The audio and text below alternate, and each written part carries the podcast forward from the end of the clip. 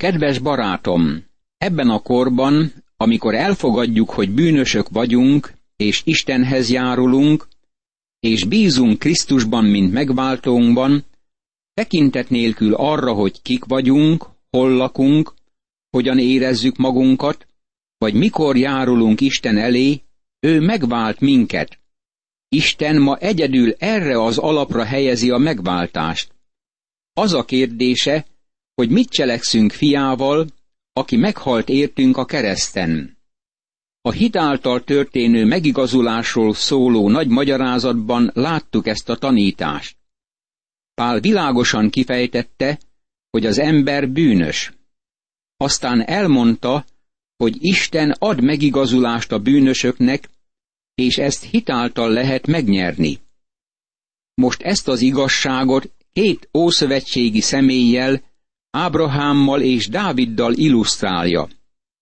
Pál korában Ábrahám és Dávid valószínűleg nagyobb megbecsülésben volt Izrael népe körében, mint bárki más, akikről az Ószövetség szól. Ábrahám volt a Héber nemzet alapítója, és Dávid volt legnagyobb királyuk. Pál ezt a két ószövetségi méltóságot használja illusztrációul, hogy aláhúzza a harmadik fejezetben mondottakat, vagyis, hogy összhang és egyetértés van a törvény és az evangélium között. Jól lehet két teljesen más rendszert képviselnek, egyikük sem mond ellent a másiknak. Nem zárják ki egymást. Még a törvény alatt és a törvény előtt is a hit volt Isten egyedüli követelménye. Ábrahám a törvény előtt hit által igazult meg, és Dávid a törvény alatt szintén a hit általi megigazulásról énekelt. Pál nem valami különös, új tanítást képvisel, ami keresztül húzza az Ószövetséget, és a zsidókat otthagyja az élet tengerén, hogy lehorgonyozva vergődjenek, mintha nem kapnának mentőcsónakot.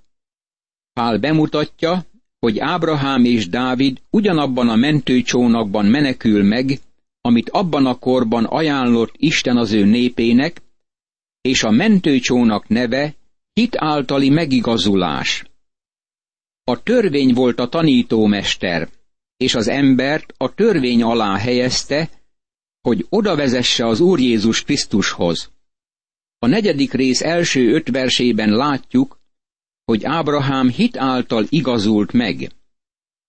Mit mondjunk tehát, mit ért el Ábrahám, ami test szerinti ősatyánk a saját erejéből? Római levél, negyedik rész, első vers. A tehát szócska megnyitja ezt a fejezetet, hogy az érvelést összekapcsolja azzal, amit Pál a harmadik fejezetben már kifejtett. Az evangélium kizárja a dicsekvést, és bemutatja a törvényt, ahogy már láttuk. Ábrahám és Dávid aláhúzza Pál tanítását. Pál ezt a kérdést veti fel. Mit mondjunk tehát? Ez a levél más érvelő részében is előfordul. Az első szakaszban Pál nem próbálja bizonyítani, hogy az ember bűnös. Ezért nem találjuk ezt a kifejezést annál a szakasznál. E levél utolsó, gyakorlati részéből is teljesen hiányzik. Ábrahám, ami test szerinti ősatyánk bemutatja, hogy Izrael népe Ábrahámmal kezdődött. Az ősatyánk azt hiszem különös kifejezés. Elmondja, hogy mennyire fontos volt Ábrahám, aki kronológiailag is első, és jelentőség szempontjából is első. Sok évvel ezelőtt, amikor egy nagy gyülekezet lelkipásztora voltam, számos barátom, akiket már tanulmányaim idején megismertem, zsidók voltak, és meghívtak, hogy menjek el hozzájuk egy este, és beszéljek a fiatalok Héber szövetségében. Ezért beszéltem nekik a mózesi törvény dicsőségéről.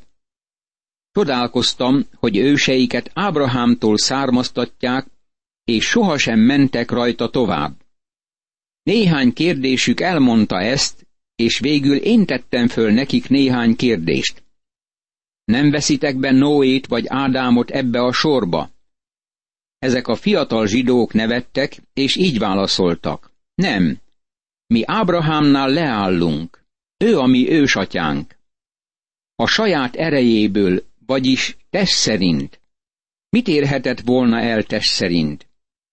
Ábrahám rájött, hogy a saját test szerinti cselekedetei nem szolgálnak alapul a dicsekvésre, hanem csak a szégyenkezésre és a zűrzabarra.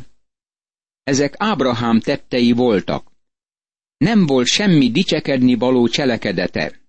Ne érts félre, azt hiszem, Ábrahám nagyszerű ember volt, különösen Lóttal való kapcsolatában. Nem engedte meg, hogy Sodoma és Gomora királyai megjutalmazzák őt. De egy másik ige szakasz szerint Ábrahám nem hitt Istennek, és elmenekült Egyiptomba. Ez a kis egyiptomi szolgáló leányjal kapcsolatos esete is ezzel van összefüggésben, és ezekért nincs dicsekedni valója a nagy patriarchának. Most figyeljük meg, hogy Pál hogyan fejleszti ezt tovább.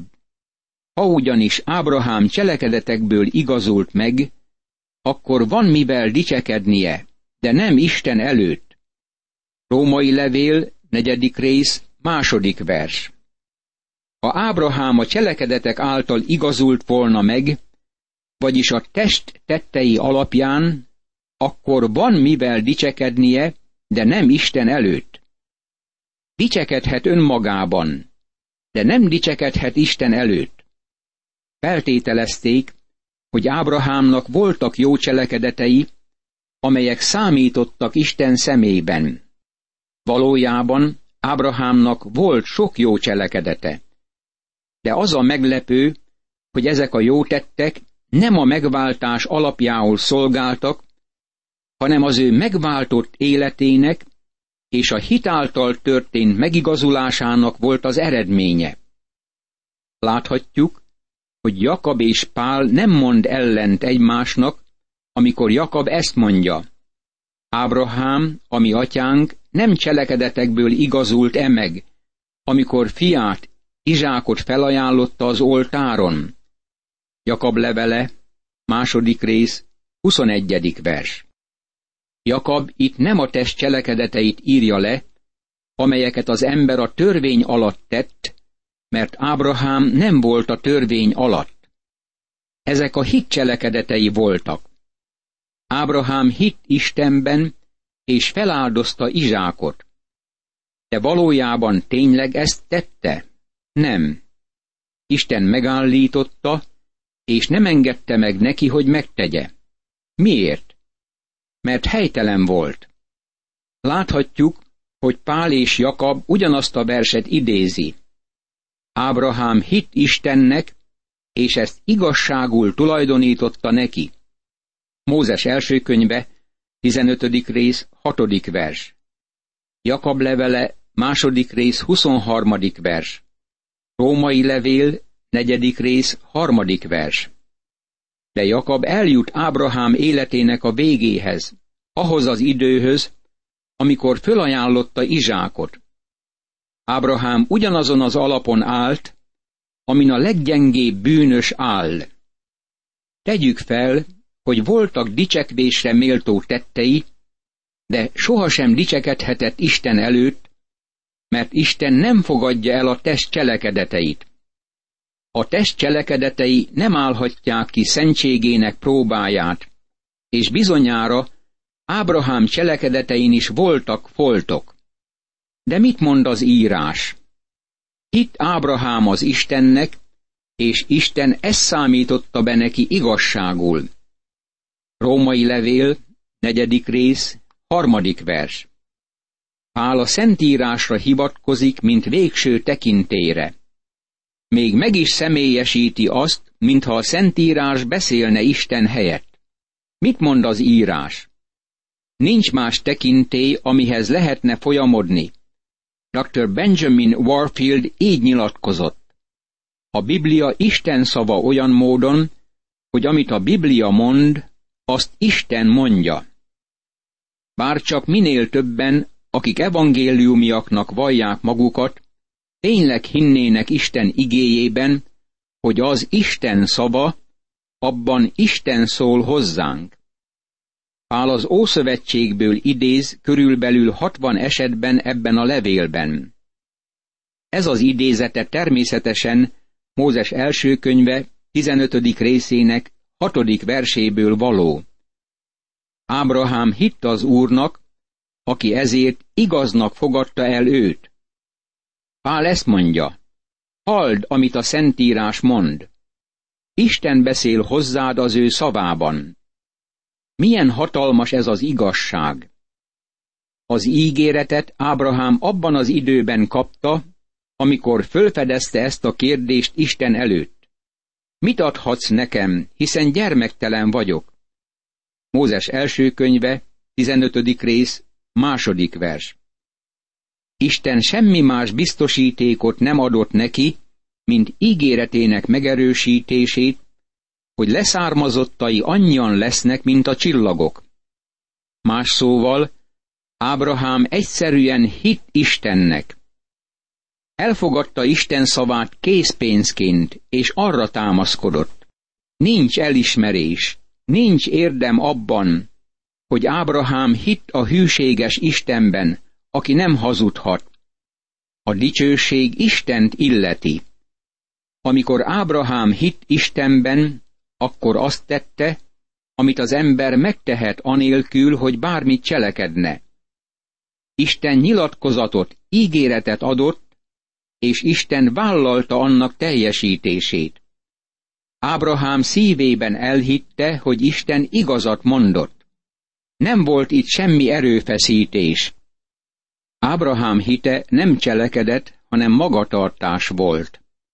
Szíve teljesen elfordult önmagától, és odafordult Istenhez meg ígéretéhez. Ez megengedte Istennek, hogy teljesítse azt az ígéretet. A hit sohasem érdemszerző cselekedet Ábrahámnál, nem jellembeli vagy természetbeli változás Ábrahámban. Egyszerűen elhitte, hogy Isten teljesíteni képes, amit megígért. Általad nyer áldást a föld minden nemzetsége. Mózes első könyve, 12. rész, harmadik vers. Milyen csodálatos ez az ígéret. Isten ezt számította be neki igazságul. Isten igazságot ruházott Ábrahámra. Ábrahámnak nem volt igazsága, de Isten igazságot tulajdonított neki. Aki fáradozik, annak a bért nem kegyelemből számítják, hanem azért, mert tartoznak vele.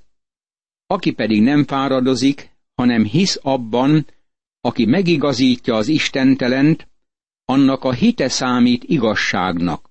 Római levél, negyedik rész, negyedik és ötödik vers.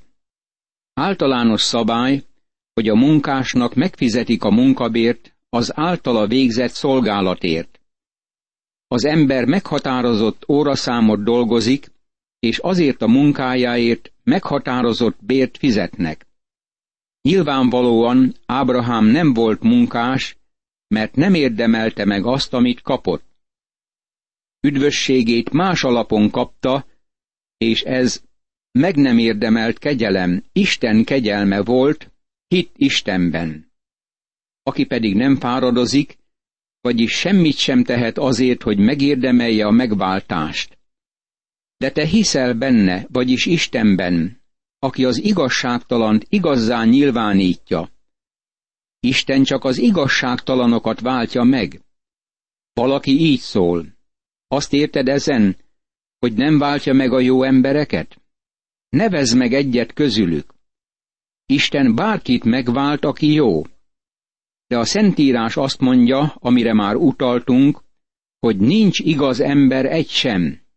Római levél, harmadik rész, tizedik vers. Isten mértéke szerint van ez, és nem a mi alacsony mértékünk szerint. Ha valakit meg akarsz nevezni, mint jót, akkor Istent hazuggá teszed. Felkészültél erre? Természetesen bizonyítanod kellene tételedet. Annak a hite számít igazságnak. A hit az egyetlen feltétel. Isten elfogadja a hitet a cselekedetek helyett. Nincs érdem a hitben, de ez az egyetlen módja annak, hogy elfogadjuk Isten ingyenes ajánlatát. A hit megtiszteli Istent, és igazságot szerez az embernek. Isten igazságot tulajdonított Ábrahámnak. Hitét értékelte úgy, mint megigazulásának alapját Isten előtt. Ezt nagyon fontos látnunk. Ahogyan Dávid is azt az embert mondja boldognak, akinek az Isten cselekedetek nélkül tulajdonít igazságot. Római levél, negyedik rész, hatodik vers. Dávid a törvény alatt élt, Ábrahám nem, mert a törvény még nem létezett életidejében. A mózesi rendszer még nem jött el 400 évig Ábrahám kora után. Jól lehet Dávid a törvény alatt élt, Dávid sem nyerhetett volna megváltást a törvény alatt. Ezért Dávid boldognak tekinti azt az embert, akinek Isten igazságot tulajdonít cselekedetek nélkül, mert Dávidnak nem voltak cselekedetei. Amiket tett, azok gonoszak voltak. Ezért az igazságot teljesen a cselekedetektől függetlenül kapta. Az igazságnak teljesen más alapon kell állnia, mint a cselekedeteknek. Boldogok, akiknek megbocsáttattak törvényszegéseik, és akiknek elfedeztettek bűneik. Római levél, negyedik rész, hetedik vers. Ez közvetlen idézet a 32. Zsoltár első és második verse alapján. Ez az egyik nagy bűnbánati Zsoltára Dávidnak. Az 51. Zsoltár egy másik bűnbánati Zsoltár. Ezek a versek Dávid nagy bűnének és bűnvallásának az alapján születtek, ahogyan Isten elfogadta bűnbánatát. Boldogok, akiknek megbocsáttattak törvényszegéseik. Vajon te is e boldogok közé tartozol ma? Örülök annak, hogy én ahhoz a csoporthoz tartozom. A boldogok kifejezi a dicsőséges, örvendetes állapotot, amit a bűnbocsánatot nyert bűnösök élveznek. Ez a legnagyobb nyilatkozat, és Dávid ismerte ezt a tapasztalatot. Törvényszegéseik és bűneik. Dávid szándékosan megszegte a törvényt. Nem tudatlanságból cselekedett. Tudta, hogy mit tesz, és bocsánatot nyert. Megbocsáttattak, elfedeztettek. Ez a teljes föloldozás foglalja magában. A kemény szívű bíró bizonyos körülmények között elengedi a bűnöket. De ez Isten gyöngétségéről beszél, aki a bűnöst szerető karjába veszi, és megbocsátással tekint rá. Bűneit elfedezi. Hogyan? Mert Jézus Krisztus meghalt, és vérét ontotta érte, barátom. Boldog az az ember, akinek az Úr nem tulajdonít bűnt. Római levél, negyedik rész, nyolcadik vers. Más szóval, boldog az az ember, akinek bűnét az Úr nem tulajdonítja bűnként. Dávid nagy bűnös volt. Isten megbocsátott neki, amiről Nátán próféta tájékoztatta, amikor ezt mondta Dávidnak. Az Úr is elengedte vétkedet, nem halsz meg. Sámuel második könyve, 12. rész, 13. vers. Dávidot az Úr mégis megfenyítette. Dávid a saját büntetését döntötte el, amikor válaszolt Nátánnak a gazdag ember és a szegény ember esetével kapcsolatban. A bárányért négyszer annyit kell fizetnie, mivel ezt tette, és mivel könyörtelen volt. Sámuel második könyve, 12. rész, 6. vers.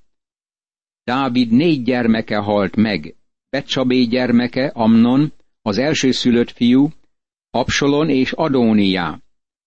Szomorúság köszöntött be Dávid életébe attól kezdve. Dávid vétkezett, de Isten nem tulajdonította ezt véteknek, mert bűnbánatot tartott. Jól lehet, más hordozta érte büntetését. Nem csoda, hogy ezt mondhatta. Boldog az az ember, akinek az Úr bűnt nem tulajdonít. Most tehát ez a boldognak mondás csak a körülmetélteknek szól-e, vagy a körülmetéletleneknek is?